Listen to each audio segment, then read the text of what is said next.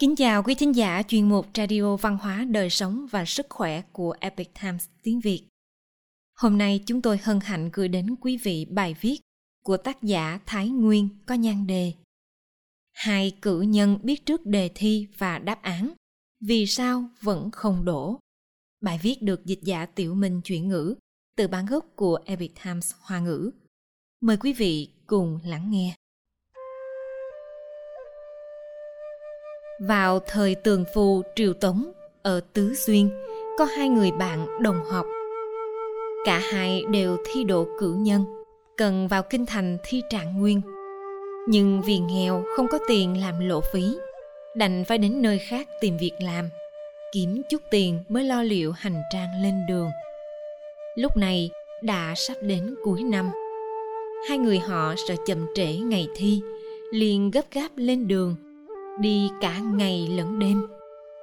Trên đường, họ phải đi qua miếu trường ác tự ở kiếm môn. Vị thần tiên được thờ trong miếu này là anh hiển vương, đặc biệt linh nghiệm, nổi tiếng khắp tứ xuyên. Phạm là người đi ngang qua đều muốn vào miếu cầu khấn. Khi hai cử nhân này đi ngang qua miếu, thì trời đã tối, gió to tuyết dày, đi đường vào ban đêm quả thực là lạnh cống không chịu nổi. Hai người bèn vào trong miếu cầu khấn. Xin thần tiên báo mộng để đoán biết kết quả cuộc thi sắp tới. Hai người họ nằm tạm xuống, ngủ ngay tại hành lang. Vào đêm khuya, gió tuyết càng lớn hơn. Họ bỗng nhìn thấy trong miếu đèn đuốc sáng trưng, chiếu sáng như ban ngày mọi người đi tới đi lui, sắp xếp yến tiệc. Chỉ chốc lát sau, tiếng hô mở đường từ xa dần lại gần. Âm thanh chấn động bốn phương. Người tới đều là thần tiên trên núi và dưới nước. Sau khi các vị thần tiên vào tiệc, thì cũng mời rượu lẫn nhau như người thường. Hai vị cử nhân này quá sức sợ hãi, nhưng lại không thể làm gì bèn len lén đứng dậy, núp trong bóng tối quan sát. Các vị thần tiên đã uống xong một vòng rượu. Có một vị nói, thượng đế lệnh cho chúng ta sáng tác phú trạng nguyên của năm sau. Hẳn là nên thảo luận cái đề thi. Một vị thần tiên khác nói, cứ lấy đề là chú đỉnh tượng vật vậy. Thế là các vị thần tiên, mỗi người viết một phần còn cùng nhau sửa chữa, thương lượng. Viết trong một khoảng thời gian rất lâu, sau đó thì cao giọng ngầm đọc. Một vị thần tiên nói, hẳn là cần gọi linh hồn người sang năm đổ trạng nguyên kia tới, để cho hắn nghe qua một chút. Hai cử nhân này âm thầm cao hứng, nói nhỏ với nhau rằng, đây chính là dự định cho chúng ta đó đến khi trời hừng đông, các vị thần tiên đều đứng lên chào từ biệt, rồi ra đi trong tiếng hô mở đường. Trong miếu yên tĩnh trở lại, không khác gì với thường ngày. Hai cử nhân này rất thông minh, đều học thuộc toàn bộ bài phú của các vị thần tiên. Vội vàng chép lại một chữ cũng không sót hai người quỳ xuống trước tượng thần thờ trong miếu, lạy một hồi, rồi vui vẻ, phấn khởi lên đường. Họ theo đường lớn mà đi, vừa đi vừa cười nói vui vẻ.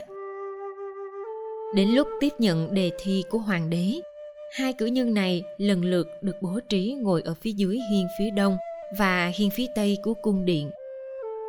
Đề thi do đích thân hoàng đế ra đề, chính là chú đỉnh tượng vật. Ngay cả vần chân, vần ở cuối câu thơ đều không có gì sai khác. Vị cử nhân ngồi ở hiên phía đông kia, nhớ lại phần bài thi kia đã chép lại khi ở trong miếu. Cố nhớ, nhưng một chữ cũng không nhớ nổi. Người này bèn đi tới hiên phía tây để hỏi người bạn của mình. Vị cử nhân ngồi ở mái hiên phía tây, nhìn thấy bạn của mình đi tới liền nói đề thi hoàng thượng ra ứng nghiệm với chuyện ở trong miếu. Nhưng phần bài thi tôi lại không nhớ chút gì cả. Tôi đang muốn đi qua hỏi cậu một chút. Hy vọng cậu đừng giấu giếm tôi nha. Vị cử nhân ngồi ở dưới hiên phía đông nói, Tôi đang muốn hỏi cậu đây. Hai vị cử nhân này nghi ngờ chất vấn lẫn nhau. Khi ở tình huống thiệt hơn trước mắt, Mới lộ ra cái gọi là tình bằng hữu thường ngày. Đây là thần tiên ban cho Ngươi lại chiếm giữ cho riêng mình. Như thế trời cao có thể phù hộ cho ngươi ư. Hai người đều vô cùng tức giận, Rất mất hứng. Tùy ý qua la cầm bút viết vội bài thi rồi đi ra. Chờ đến lúc công bố kết quả thi, cả hai vị cử nhân này đều không đổ. Người đổ trạng nguyên tên là từ thích.